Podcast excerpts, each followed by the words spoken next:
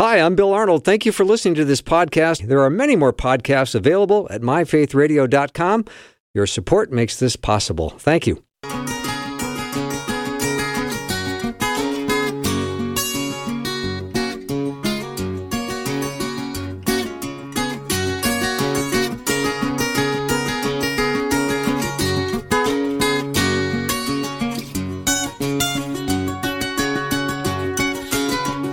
And a warm welcome to the afternoon show. I'm Bill Arnold. I am so happy to be with you today. I hope you're uh, having a good day. Lots of things to be thinking about, praying about. We've got Holy Week coming up and always excited for the Resurrection Sunday. Lots to be thankful for. I hope you can do an inventory of your life and say, Life is good and I'm grateful and God has provided in abundant ways.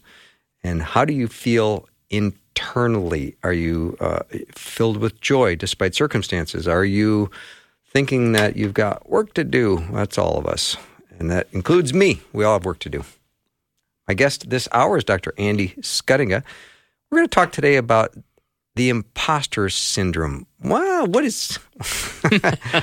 I'm not going there yet, Andy, but let me just say the, the imposter syndrome is probably uh, a lot of us where you feel a little bit like a fraud and you don't know if you quite measure up. You might be doubting your skill set, and that would make you feel like a phony. And that's what this, our topic today. Andy is a psychology professor uh, at North Central University right here in the greater Twin Cities area. Andy, welcome.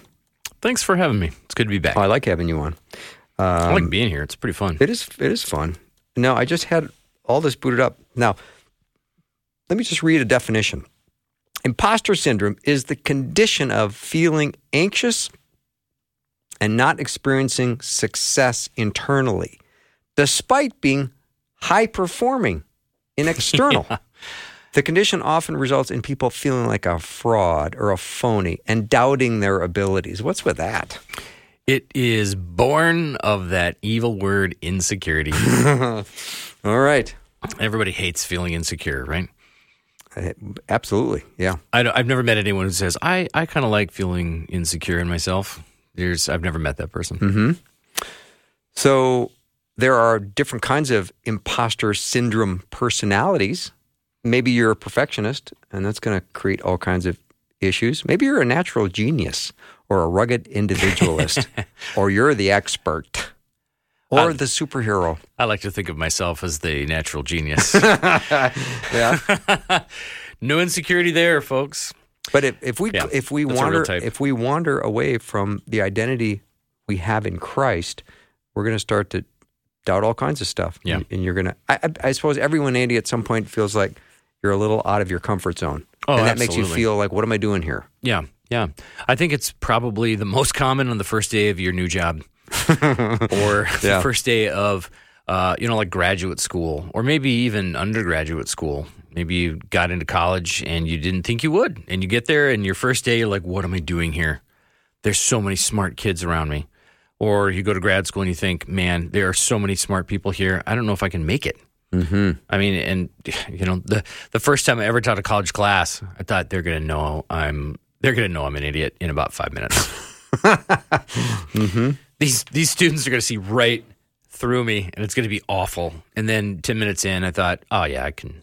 Yeah. I'm gonna be okay. I can do this. Now, does some of this uh, start in your family of origin? If you have high expectations to be a, a high performer, Yeah, and that you, you have to have a high level of achievement in your household, and everything is a little bit of on the perfectionist side, you're going to feel like you're always having to work to succeed, to try to please, and absolutely. it might turn you into a little bit of a phony at times. Yeah, I think it causes certainly some level of kind of neurotic thinking about how good you are when you've been. Yeah, if you grew up in a house where, you know, uh, if you if you didn't get hundred on the test and you, you got a ninety eight, and your your parents or your caregivers are like, "Well, what happened? How come you didn't get hundred? And you think, "Well, wait a minute, ninety eight out of hundred is pretty good." And when you constantly get those kind of messages, like it's never quite good enough, you're you're going to grow up always feeling like you're not quite good enough. Like you you're not measuring up, and you're going to be concerned that other people are going to be able to see through that, and that's a that's a pretty pretty common feeling of insecurity for people mm-hmm. that, that not measuring up. Now, there's obviously the opposite is arrogance and people who think they are more than enough and don't often work as hard. This is the opposite. These are people who probably work really hard. Like the definition you gave, they're they're actually achievers. They- Yeah. They get things done and they do well and they're good at what they do, but it's never quite good enough. And that's a that's a pretty insecure place to be. Yeah. So if you feel like uh, an imposter, you're going to have a fair amount of anxiety. Yes. It, this is not going to go away. No. Although it is not an official diagnosis in DSM, No. um, it's very real. Absolutely. Yeah. Yeah, I I mean I've I have I mean self disclosure I have felt that in a number of different occasions. Um, one of the the first time I ever coached a middle school basketball game as the head coach. yeah. Man, we're gonna we're gonna get smoked, and people are gonna think Andy Schuttinga has no idea how to coach a basketball team. And I honestly don't remember even how the game went. And it was fine. I didn't do anything weird or call any crazy timeouts. I didn't get a technical or anything like that. And as you get better, most of the time, when people start, when they feel that way, they get engaged with whatever they're doing, whatever they're performing, or their job, or their education. And then they slowly begin to realize, I'm actually okay. And that's a mm-hmm. healthy response to that. The unhealthy part is when you're never losing that feeling of, am I good enough? Am I measuring mm-hmm. up? And you've, you've done your job for three years and you still feel like, I hope they don't ever find out that I'm really faking it. right? That's that's Yeah. not a that's not a good place to be. And Yeah. I think a lot of people are are actually there. Dr. Andy Schuttinga is my guest, and we're talking about the imposter syndrome. If you've ever felt phony or felt like a fraud or you felt like you had to fake your way through something, you might be suffering from a little bit of that.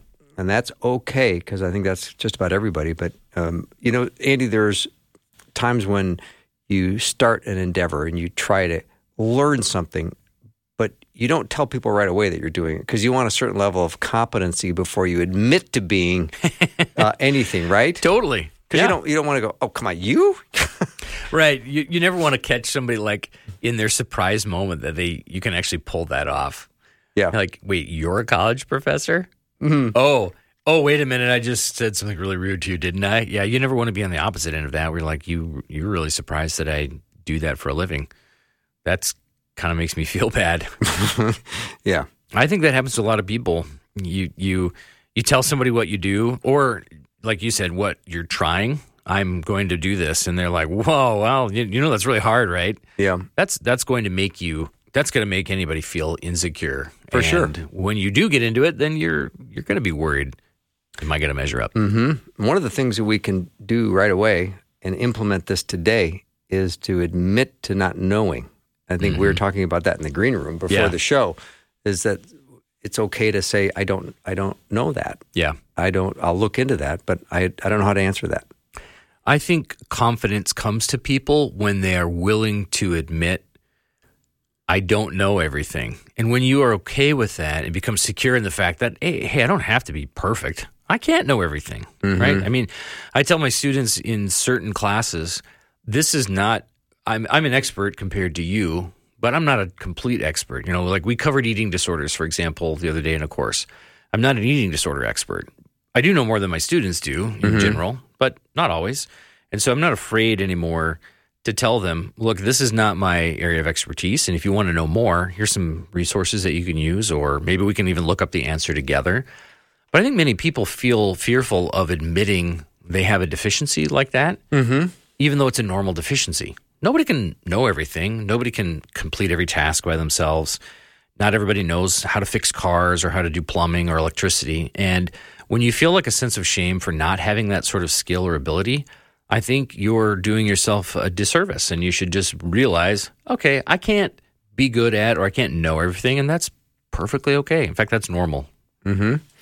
So there is going to be damage if you suffer from this imposter syndrome because you will have anxiety. Maybe you'll even lack the ability to enjoy success Oh, because yeah. internally you've got what you believe is the competency Sure. and the skill level, but then you have that thought in your head: Am I good enough? Do you know? I I think this often when I come into the studio here because Right. because it's a big weight. Yeah. Well, there's pressure. I mean, you, I, I think I think it's also okay to recognize that in certain jobs at certain times, you have more pressure than other times, and you actually have to be competent. That's what you're getting paid to do, right? Mm-hmm, I mean, I had, a, I had a former colleague who who often felt like I am. He would talk about this. He was another psychologist, right? I have.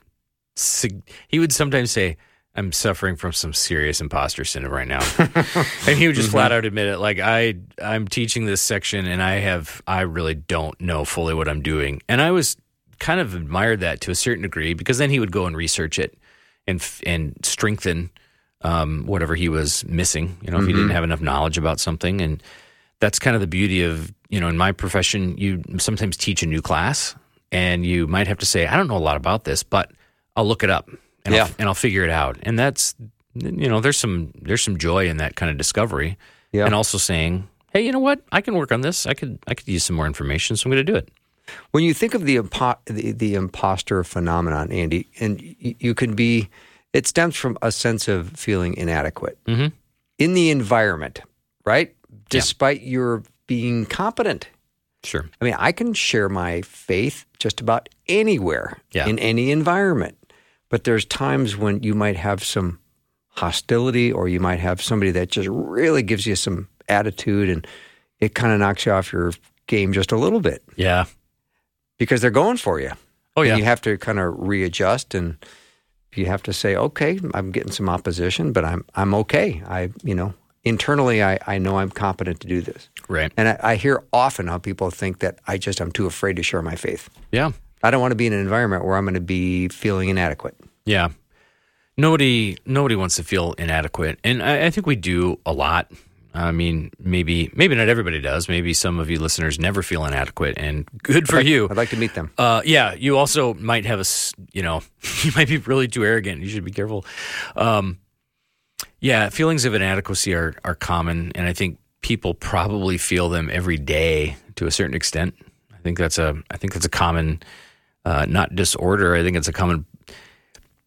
I don't know what the word is. It's just something that we all have to deal with. Yeah. feeling in, inadequate, and if we learn how to be okay with that, it becomes a lot easier to deal with our fears and inadequacies when we are able to look at ourselves and say, you know, I'm actually okay. Mm-hmm. Even though I can't do X, Y, or Z, or Yeah. I don't know this or that, I'm still all right. Yeah. I'm, st- I'm still okay. And I think that positive self talk of of letting ourselves know that we're all right and being okay with being all right, those are two powerful things that can combat that feeling of mm-hmm. inadequacy. I would love to hear from listeners if you internally feel competent, but there's times when you feel like a fraud or you feel a little phony or you feel like an imposter. Because at a certain point, we all present ourselves to the world, and you're either presenting the true self or you're padding the resume a little bit, right? right. So if you are in that situation and you've got a story to tell and you can do it and be willing to, text it over to me 877 933 2484 877 933 2484 and I'll be right back with Dr. Andy Schuttinga. Just a minute.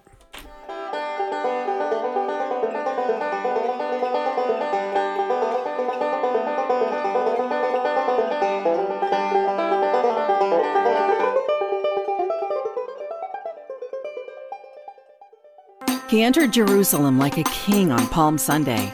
By Friday, he was dead and hanging on a cross.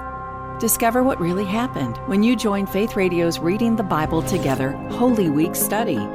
Walk with Jesus to the cross, carry him to the grave, and rise again in victory. Get your free study guide and access to the podcast by signing up now at myfaithradio.com.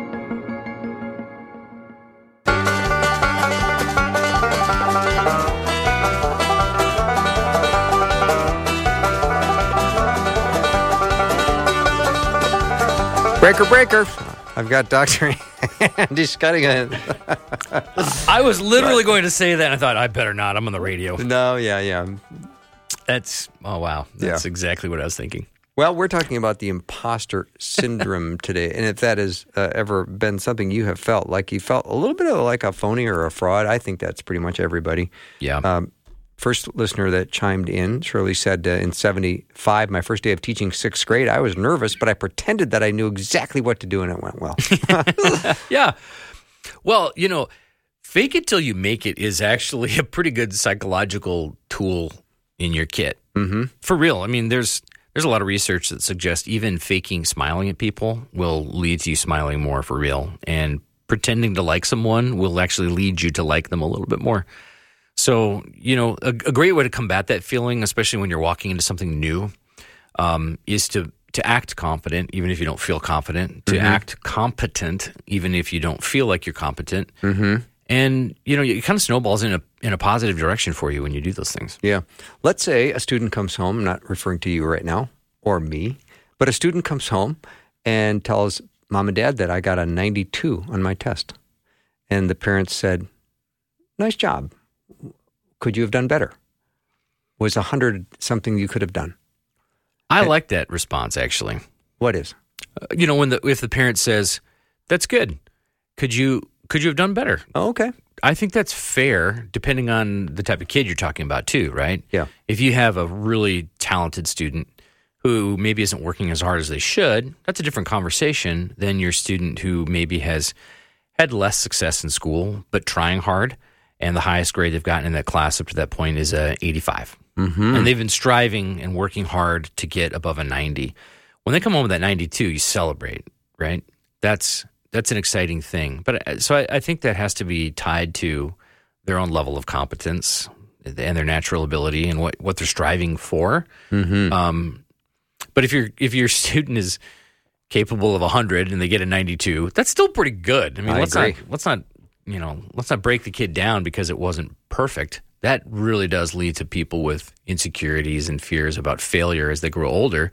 When you punish them for failing at things or you know fail seeding, you know you you succeeded just fine by most people's standards, but by our standards, that's failure. That that's that's not uh, that's not super healthy for kids. So let's say another person gets to go to the special luncheon at work because they had a certain sales month, right? Right. And then the next month, the sales weren't quite as good and they didn't get invited to that luncheon that month. Yeah. And they start to feel like, oh, I don't exist, or they're going to find out about me. Right. That I just got lucky and I'm not that good. And all of a sudden, ooh, I don't know what's going to happen. And you start to have this anxiety. Yeah. I think a great way to combat that is to look at the successes that you have had. Now, if if it's been 4 years and you've never made the luncheon and then you finally get one and then the next week you're like they don't love me anymore. no, I mean, okay, so you're you, you've kind of established a baseline. Mm-hmm. Um, you know, a lot of these things are are also based on kind of your your expectancies and your your performances and how have you always done and those are all important factors to take a look at too for people is you know if you're if you're feeling really insecure have you on one hand have you earned that you know maybe you're maybe you've spent several months at your job doing 80% work and now you're starting to feel like you're an imposter. Well you are being an imposter because you're not you're not striving to meet your full potential. You're not using your gifts and talents to your mm-hmm. abilities. And when you do have that feeling inside of you like i'm kind of inadequate well are you inadequate because you're not giving adequate effort or are you inadequate because you're trying your best you're doing your absolute best all the time and it's not measuring up those are two very different things There they are. and I think we have to be, you know, that's where a little bit of self reflection comes in, where you have to ask yourself, well, am, am I am I giving my best? Am I am I trying my hardest? Hey, son, daughter, are you actually uh, a 92 is pretty good, but are you capable of more? I think you are. Are you working your hardest to get that grade? Well, no, I'm actually pretty lazy, but 92 is easy to get. Okay, then you're not working hard enough. I want to see more effort from you. And I think people actually want to be challenged in that way. I think students want to be challenged, and I think workers they want to be challenged to do their best, but then be rewarded for doing their best. So, uh, Dr. Andy Schuttinga is my guest. We're talking about imposter syndrome. So, are there some personalities, Andy, that might be more prone? Let's say the introverted sort of person is going to quietly go home and sort of ruminate on some of the negative things that happened that day. And that negative self talk is going to create them in their mind this feeling of, I'm just not that competent anymore. I, I don't know Yep. and you belittle your own achievements and it starts to just kind of eat away at you. And there's more anxiety. Yeah, that's a that's a really negative cycle to get into. And I think that can become sometimes a a roadway to depression and anxiety when you're that negative self-talk can be incredibly powerful and really detrimental to people when they're constantly questioning themselves and constantly downplaying what they are actually good at. Um, I think that's that's really harmful to people's kind of self psyche. I think it's an interesting thing. I mean, the the how we talk to ourselves is it's it's very powerful Yes, it is. because we we you know theoretically we know ourselves better than anybody else, and when when we are good at something and we're constantly you know self deprecating, and it's okay to use that kind of humor once in a while. Self deprecating humor is it's you know it's a way to keep yourself humble and make sure you're not getting a big head. But when it becomes your go to every time, you're going to start believing those things that you say about yourself. And it works in the opposite way too. If you're always telling yourself, I am awesome and I'm mm-hmm. so good at what I do and you know nobody even realizes how good I am. That's also that's equally unhealthy because then mm-hmm. you aren't paying attention to your flaws and the things you can work on because if there's one thing that's true about us as humans, there's always something that we could improve on. Mm-hmm. But we're there's always some things that we're probably being too hard on ourselves for, and finding that balance can be really difficult for people mm-hmm. sometimes. What about setting unrealistic expectations? Yeah. Hmm, let's say I'm going to say ambitiously, I'm going to send five text messages to friends every day, encouraging them. And the day one goes good. And day two doesn't go quite so good. Right? And by day three, you're going, I'm done. I'm a loser. yeah, that's And I- I'm a fraud. That's a great I, point. Because I said I was going to do it, and it, I felt like I was going to be empowered to do it. I prayed about it, and then it didn't last past three days. Yes, and God let me down, and now you're upset. No, God God, didn't let you now down. you're upset with yourself, and Yeah. yeah. that's just you can you can create these really deep cesspools of negative thinking just by talking to yourself in, in negative ways and not being honest. I think an honest response to that is okay, maybe this was a little unrealistic. Maybe I should just start with one encouraging text message every day to somebody that I know. And then you get in the habit of doing that, and then you can increase it or, or or decrease it as you need, but you can build that up. It's it's always great to start small with new habits that you're trying to create because you can only again we've talked about this before. You can only add or change one thing about yourself at a time. Mm-hmm. And if that one thing is improving your self talk, that that may actually help you in a lot of different areas. Yeah. There is that wonderful proverb as a man thinketh in his heart, so is he. Yeah. So what you're thinking in your heart, what comes out of the mouth is what's in the heart. So you got to be very careful. Oh yeah. Oh, yeah. Oh, yeah. All right. Oh yeah. Uh, We're coming up on Holy Week, which is exciting, thrilling, and beautiful. Yeah. Do you not agree, Andy? I totally agree with that. Yeah. And as we are preparing for Holy Week, if you want to follow along with the walk that Jesus made as he traveled to the cross this Easter, you can still join us for the Holy Week study. And you can sign up for that right now or whenever you want to at myfaithradio.com. Myfaithradio.com. We are talking to Dr. Andy Schuttinga today, and we're chatting about the imposter syndrome. If you've ever felt a little bit like a fraud or a little bit like a phony, and I think that's most of us, we've had to fake our way through some things, especially when you're trying something that's out of your comfort zone. And you might find yourself um, setting unrealistic, unrealistic expectations or having a lot of self doubt, or maybe you undervalue the contributions you are making and you feel like a phony, but don't. God has made you in this most beautiful way, and our identity is in Christ. When we come back, we're going to continue to talk to Andy about it in just a minute.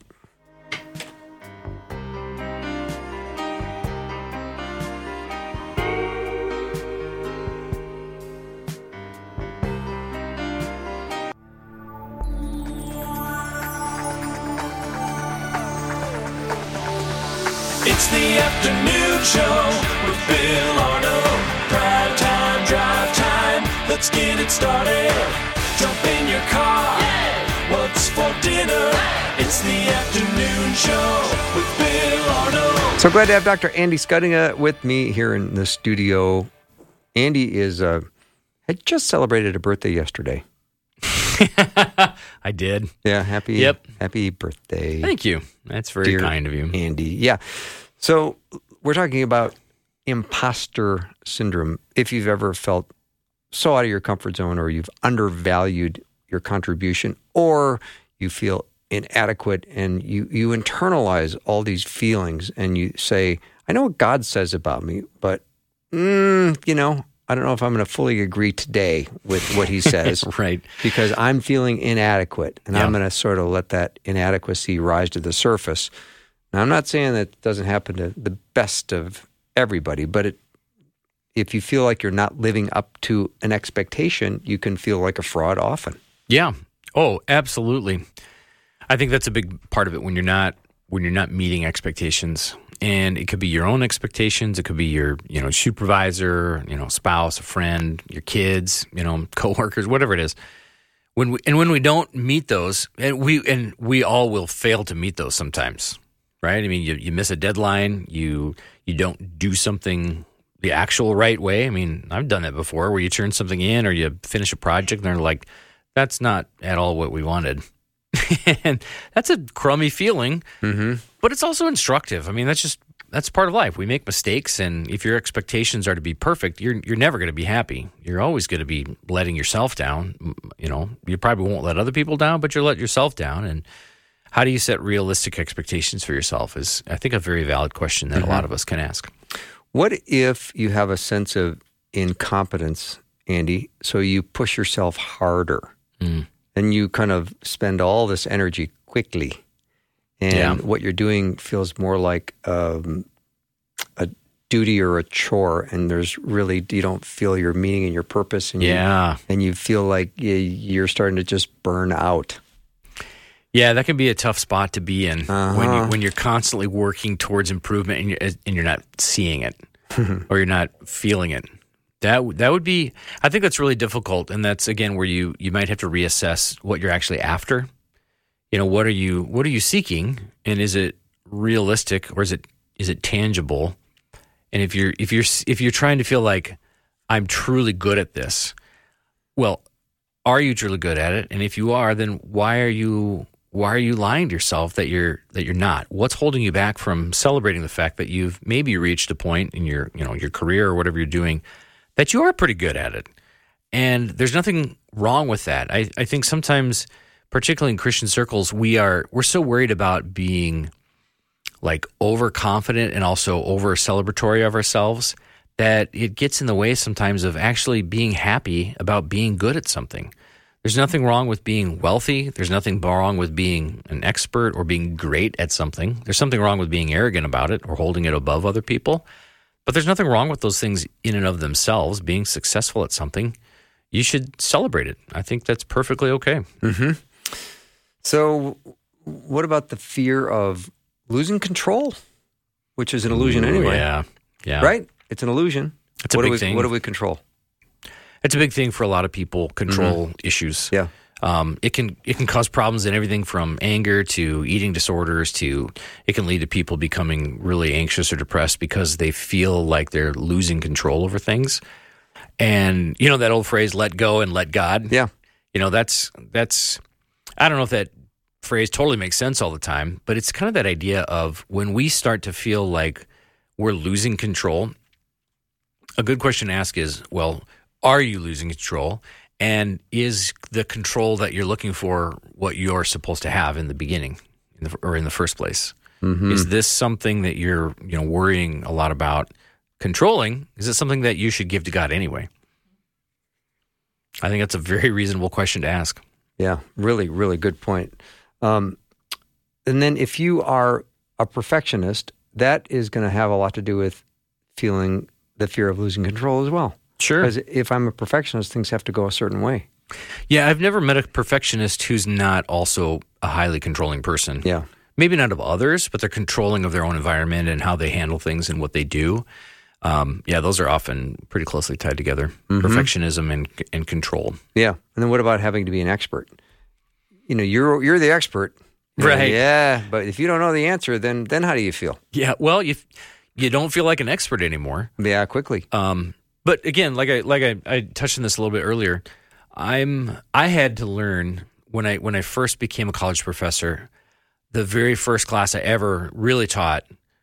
Um, I filled my slides with so much information because I, I when I really questioned why I did that, it was because I wanted to show the students I knew what I was talking about and I knew all this stuff.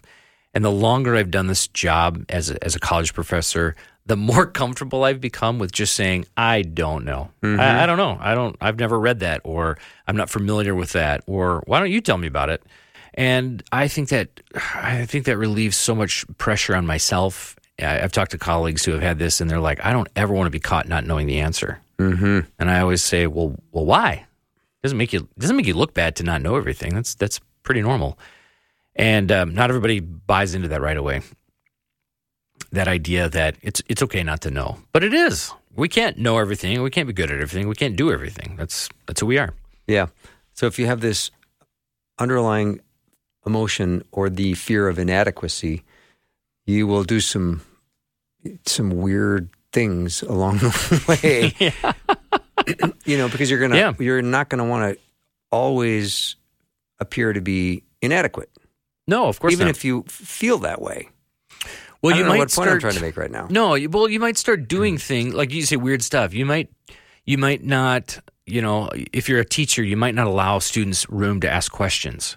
Like, like no questions, please, because I've got to cover all this content. We're so busy. We've got to get through this stuff. Or maybe you're not competent. uh, You're feeling you're like you're worried as a salesperson. So, you. You, you might nudge your numbers in a certain way, or you might you're having a bad sales day, so you might feel sick all of a sudden. You know, we mm-hmm. we make excuses or we cover things or we create situations around us that cause kind of chaos. And I think sometimes people do that without even realizing it. They're covering for their own insecurities. Mm-hmm. They're trying to draw attention away from, hey, I'm, I'm maybe not doing so good at this by creating problems. And coworkers or family members or friends like that, they're really difficult to deal with because oftentimes you can see you're, you're creating this problem, but it's not always easy to see what it's trying to cover. Mm-hmm. And we have to be really careful when we're doing that on our own. So maybe you have this, you know, where you you you find yourself fudging a little bit, which is just another term for lying, right? Right, right. Yeah. But you'll try to make yourself look more well rounded, more well read, all kinds of stuff, right? Sure, sure. So have you ever read any Augustine? And you go, Why? Heard of him. Yeah, I think I have. I've, I think I read. What was the name of that one book? You know, and maybe you Right. haven't. Maybe you've read a paragraph from one of the books. Yeah. You or you heard some speaker quote. Okay, got yeah, like, oh, yeah, totally. I know that guy. Yeah. Yeah. Saw Yeah. him on uh, Jimmy Kimmel last. No, Uh, no, right, wrong no, guy. not the not the same guy. Yeah. Yeah, yeah, right. so we're always trying to, uh, you know, appear not incompetent or inadequate, or you know, host a radio show. I have people bring up something from Right. scripture, and you go, I don't know that. Right. I, I, gotta. I can't wait to go research that tonight. I this happened to me yesterday. I was in the hallway and a colleague of mine said, "Hey, I was in a class and one of my students brought up X, and I, I can't remember the name, and he said you talked about that in class, and I'm like, I have." I, I looked at him for a second. I was hoping I would catch on, like, oh, I, and suddenly dawned on me, I have no idea what he's. I finally said, I have no idea what you're talking about. I've never heard that name before. He's like, what? No, the student said you talked about this in class, and he had to explain this whole guy who wrote about psychology in the 1970s in a book that he read. I mean, I learned a lot, mm-hmm. but I, I finally, I, I said, I am, I don't know what you're talking. I'm so sorry, I don't know. And for a minute there, I had, and, and everybody listening, you've all had this feeling where you get like a small pit in your stomach and your face gets hot and flush. You're like, you caught me. I have no, Yeah. I, I don't know what you're I'm talking busted. about, and I'm I feel kind of dumb. And then I thought, wait a minute, ah, you know what? This is ridiculous. I literally told myself, don't be ridiculous. Yeah. And that's when I was comfortable enough and confident to say, man, I don't know what you're talking about. That's beautiful. I think the world would be a happier place if somebody said, you know, I don't know what that means. Would you explain? It would be, it would be great. Yeah. Because half the time, the person telling you about this wants to talk about it. And so you can let them be the teacher, let them be the educator. They feel like an expert. You learn something new, and then you walk away sharing a nice moment together where they got to teach you something you didn't know. Now you're more educated and you know something, and you can use it at the next party you go to and say, "Have you ever read about Turin or Right. or Turini or whatever the guy's name?" I still can't remember. I'll have to find Craig Kruger and ask him. Craig, if you're listening, I still don't know what you're talking about, but you're a good man. Yeah. So it does, we have something to learn from everybody. So to- Absolutely. to, not act like you're on board with knowing a lot is really helpful. Well, it is. And one thing I've found is that people people oftentimes if you ask them a couple questions, they find they enjoy talking about themselves and explaining Yeah. who they are. And over the last several years, I've learned a lot more about how to ask people better questions and and in you know in just polite conversation. You know we're not talking like deep level therapy here. We're talking like you meet somebody new at some fundraiser or an event or something where there's a bunch of people you don't know. People really feel good and feel special when you say so not just well what do you do? When you say well how did you get into that? Or do you do you like what you do now? And you just ask them a bunch of questions that give them a chance to actually say who they really are. That's that's a that's a really powerful thing that we can do for one another.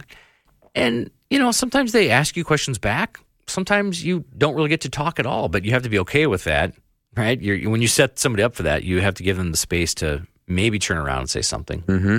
without the expectation that it comes back. That can be really great for other people that you're that you're mm-hmm. talking with. Andy, what about the fear of just being your best, where you are of maybe avoiding even exercising your own talents because of that fear? Oh, that's interesting. Mm. I mean, like I could write a book, but I'm afraid that no one will read it, no so I'm not going no one to. read it, or they're going to go, "This is your book." Oh, I see what you mean. Like I mean, your expertise Is isn't not going to be good enough. great, Yeah, and then it's out there. Yeah, So you're not going to write your book, but maybe you should write your book. yeah. You know, or because it could be Rick Warren's book of you know purpose-driven life that only sold 25 million copies. Yeah, that did that did, okay. well. Yeah, it did okay. Yeah, but it did well because he was exactly right.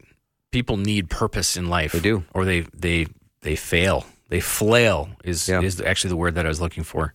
Without that purpose in life, you know, going back to the point, it's and that's it takes a step of courage and, and faith to to do something like that, to actually write a book or to even perform in like a musical group. Yeah. And when you haven't done that before, and it's not how you make your living, but you have an opportunity to, to use your skills and gifts and talents in a way like that, it, it definitely takes a bit of courage and Yeah. it takes encouragement from other people. And uh, you hope that the people who encouraged you also show up when you perform so that they can keep encouraging you and let you know how it went and give you, yeah, that kind of backup that we need. And I, I think we do need that as people. We need friends and we need loved ones to, to back us up on that kind of stuff sometimes. I'm not going to name names, but I, I have a friend who is a monster seller on the New York Times list. Hmm. And he was, I ran into him and he was going to go to New New York for a photo shoot for Yeah. his next book. And I said, How you feeling? He goes, Well, I feel like they're going to find out I'm a fraud. No kidding. yeah, because, you know, maybe I got lucky the first one or two times, but now they want more books. Yeah, of course. And they're going to realize I'm out of material. That's so interesting. Yeah. People, they always want more.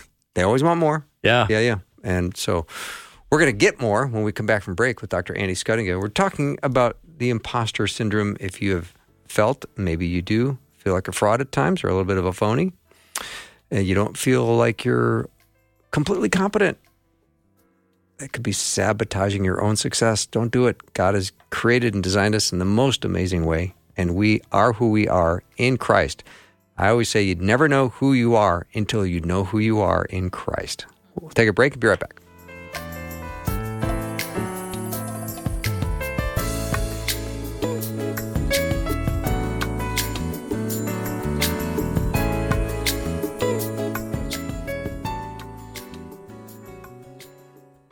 Faith Radio and Afternoons with Bill podcasts are available because of listener support. If you are a supporter, thank you so much. Becoming a supporter today by visiting myfaithradio.com.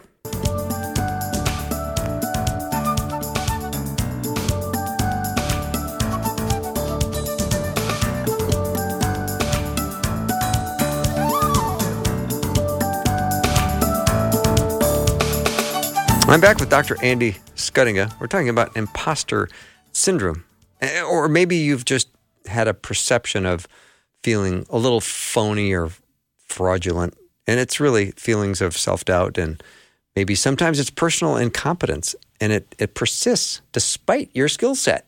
Right. You're a competent person. Yeah. You know, and yet you go through these little self doubts. And I think we all are plagued from time to time. So we have to take that negative thinking and get rid of it. Yeah. And and to be clear, self doubt is I, I think it's a natural part of who we are as humans. And it is it's a little bit like having, you know, some pain in your joint. It it is indicative of something. Yeah. And and you shouldn't I, I, I don't think we should just be like, hey, if you have any self doubt, you should completely dismiss it and tell yourself you're great. um, because you know if you're if you're taking an exam and you have some self doubt, it could be because you didn't study enough, or if you are turning in a project at work and you really you know you didn't do your best. Yeah. Then having some self doubt about that is not only a natural thing, but it, it's instructive. So I, I don't I don't I don't want to sound like I'm completely dismiss like if you have self doubt, that's wrong. Ignore it. No, but you also want to make sure it's not precluding you from doing good things and reaching your potential, and also serving God in the way that He's intending you to serve. Mm-hmm. And I th- I think that can get in the way of us. You mentioned self sabotage before the break. I think it's something that people do engage in from time to time Oh, to sure protect themselves from being as good as they can be. Because Mm-hmm. they're worried, like you said earlier, that being as good as I can be isn't going to be good enough. Yeah. So if I have these mishaps and mistakes from time to time, it lowers the bar of expectations, and then it's easier for me to clear them, and I do look pretty good, and then I Mm-hmm. don't have to do my best all the time. Andy, I've kind of avoided bringing this up, but I think now's the time, in the remaining time we have left, to talk about the influence that social media has on people's feelings of phoniness and fraudulence. Oh my And goodness! how can you not feel incompetent or at least inadequate when you are in that uh, whirlpool or Yeah. cesspool, whatever you want to call it, Yep. of social media comparison and everything that comes along with it? I think the very first thing that anybody has to remind themselves of when they use social media as a comparison tool Mm-hmm. is that almost everybody, unless they're trolling somebody or attacking somebody, they are doing their absolute best to sound, look, or be as great as they possibly can be. There is so little genuineness in social media. And, you know, in Instagram, in TikTok videos, in YouTube videos, Facebook, you know, you know, the joke has been for a long time, you know, everybody's Facebook vacation is the one that you wish you could have, but no, you can't. Well, that's because they're not real, right? I mean, we had one good picture out of 400 and the rest are terrible. So we're going to put that picture on Facebook. We compare ourselves to unrealistic things all the time in social media platforms. Mm-hmm. And it's, it's really unhealthy. And it's particularly, it has a really deleterious effect on teenage girls the most The worst, isn't it? teenage boys next, and then younger kids after that, and then young adults. Mm-hmm. It's it's really really damaging for a lot of people to constantly compare to these people who really literally spent hours doing their makeup or getting the lighting right. You know, that's kind of that hidden side of production quality. Sure. A lot of these producers, they act like, oh, I just threw this YouTube video up. No, they spent like a couple days putting this together. Right. And that's not something to compare yourself to No. Because you you will never live up in your natural world because they don't either. Yeah. But when you're presenting an image to the world and you're competing Yeah. against all the other people out there who Oh, are yeah. presenting something realistic or unrealistic, that is where you're feeling like a fraud or a incompetent or Right. or inferior or whatever. I say get away from it. oh, I totally agree. But that's just me. I'm not on social media. I I'm not I'll either. let, I'll let God's word tell me about who I am. I think that's a really wise way to, to go about it. Mm-hmm. Unfortunately, a lot of teenagers don't see it that way. Of course, they don't. And there's probably a lot of parents of teenagers who might be listening. And I think it's very important to have really honest conversations about what your kids are, are looking at um, and understanding who, who they're watching and, and knowing about them. You know, doing some research to know who's behind, who's producing the content that your kids are watching. What kind of what kind of people are they? Are they believers? Are they are they just you know kind of neutral about all that kind of stuff? Are they are they anti-Christian? Those are those are important questions to ask. And all you have to do, you don't have to like give me your phone. I want to see your entire social media feed. You can just ask kids, "What are you watching? What are you listening to?" And you can have a conversation about it. Oh, I've heard of that person. How do you spell that? And then you go Google and look it up and mm-hmm. find out what they're about. I I think it's really instructive for parents to to do that to know who is influencing my kids and who is influencing those people. Is mm-hmm. it God or is it mankind? And mm. those are really, really important questions to ask because kids mim- mimic and imitate what they see on social media Yeah. all so, the time. So, Andy, I think this comes from your profession of psychology. So, let me run by some of the strategies I think that can help if you have these feelings Yeah. of feeling like a fraud or a phony or an imposter is is to learn whatever the, the real facts are and understand what it is and then share your feelings Yeah. right because that's going to dismantle some of the feelings of inadequacy or phoniness Absolutely. Talk Yeah. to somebody, yeah particularly somebody you. I think this is where mentorship can come in really handy. yeah You know, and and mentors don't always have to be you know somebody you meet with for coffee once a month at Starbucks or Caribou or whatever. It can be somebody at work who you just look up to and can go to for questions. Mm-hmm. Um, a, a schoolmate, an older person in your in your school or your class or youth group, somebody else's parent. I mean, sometimes you don't want to have these conversations with your mom or dad. So, or moms or dads, sometimes your your kid doesn't want to have that conversation with you. Help them find somebody in your church or in your community who they might feel comfortable with, so they mm-hmm. do have an exemplar or someone to say, "No, no, no, you can you can do this," or "Hey, that's all right." I felt that way too when I was your age or when I was at your experience level. Mm-hmm. Those are great people to have in your life. and celebrate your successes. Just en- enjoy, enjoy. Don't Right. beat yourself up. Just enjoy and let go of perfectionism. Absolutely. that's a horrible thing to do. Is It's be tough. tortured by perfectionism. Well, it's like you get a promotion and you're like, man, I I probably won't be able to do this, and then you get another one. I'm probably not going to be able. Yeah, I mean, be happy for those things. Again, there's nothing wrong with celebrating your success, as long as you're not turning it into dunking on somebody for your success. That's mm-hmm. you know that's not a nice way to go about it. But it's it's okay to win something. It's okay to have an award. It's okay to be recognized for mm-hmm. being excellent. Those are good things, and we should hang on to that stuff and use that as fuel to continue to glorify God through what we do. Yeah. That's why He put us here, so we can serve Him, glorify Him, and we do that by being great at what we do. There's nothing wrong with that. So if you feel a little bit like an imposter at times, maybe you need to cultivate a little self-compassion. Yeah, That would be helpful as well. And We- to sh- and to share your failures. right. um, that's not a bad thing to do is connect with people at certain levels and say, you know, I went through that and I had a very disappointing experience. Hey, so did I. Yeah. So, Right. you know, it's not who I am.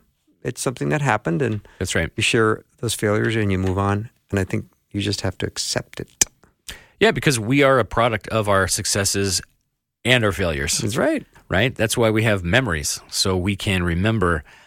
I yeah, I did that once. I don't ever want to do that again. I almost did that again. And there's nothing wrong with that either. No, Is no, remembering what you mistakes you made and saying, I don't want to do that again. absolutely. Especially if it's sin, then you definitely don't want to. You need to learn Right. to hate sin. Yeah, Yeah. And a lot of a little encouragement goes a long way. Got a nice note from a listener. You're doing a great job. Kind of Tony the Tiger great. you're great. Great. yeah, and that, that means that just means a lot to me. that's fantastic. It's uh, it's really great. You are pretty great at this. Oh, thank you, Andy. You're welcome. I was going to just push back, but I thought I better just Yeah, don't do that. compliment. Yeah, just take it. That's a whole nother thing. There are so many people out there who who can't take a compliment. You're like, hey, that was great. I know. Thanks. You're like, oh no. Or the No, gourmet sorry. dinner. I'm not Right. sure. I think the I think the meat was dry. Well, it it was. That's usually what I say. when people do that, oh, I was actually bad at. it. I'm like, yeah, you were. Yeah. yeah. But I choked it down. I was a little off key in that song. Yeah, I- you were. Next time I come, try to get it right. Yeah. Because I, I don't think we should let people get away with that kind of stuff. When when you and they both Call know it's it? good, Yeah. and they act like it was terrible, don't let people get away with that. Don't let kids get away with that. Don't let your parents get away with that. Don't let your friends get away with that. Because that is where that insecurity builds when you take yourself down unnecessarily and unfairly. Don't do that and don't let other people get away with that. hmm Maybe they were just looking for a little extra affirmation. If I take myself down a little bit, I'll Yeah. get more attaboys. And right now, that's what I what I need. That's exactly what it is. Yeah, So you give them one attaboy and then you say, now stop acting like you're not good at it because you know you are. yeah. And then leave it at that. hmm But if you feel like a phony or an imposter, it might be a more of a struggle, Andy. Yeah, absolutely. Yeah, And that's why you continue with that positive self talk so you don't have to worry about that anymore. as you think in your heart, so it is. So Make sure you're putting truth in, in your heart. Right on. Yeah. Thanks, Andy. Always Thank great you. to have you here. Dr. Andy Schuttinga has been my guest, professor of psychology at North Central University. After a short break, we're back with Dr. Eric Tanas in our Red Word series. I can hardly wait. We're in the book of Luke.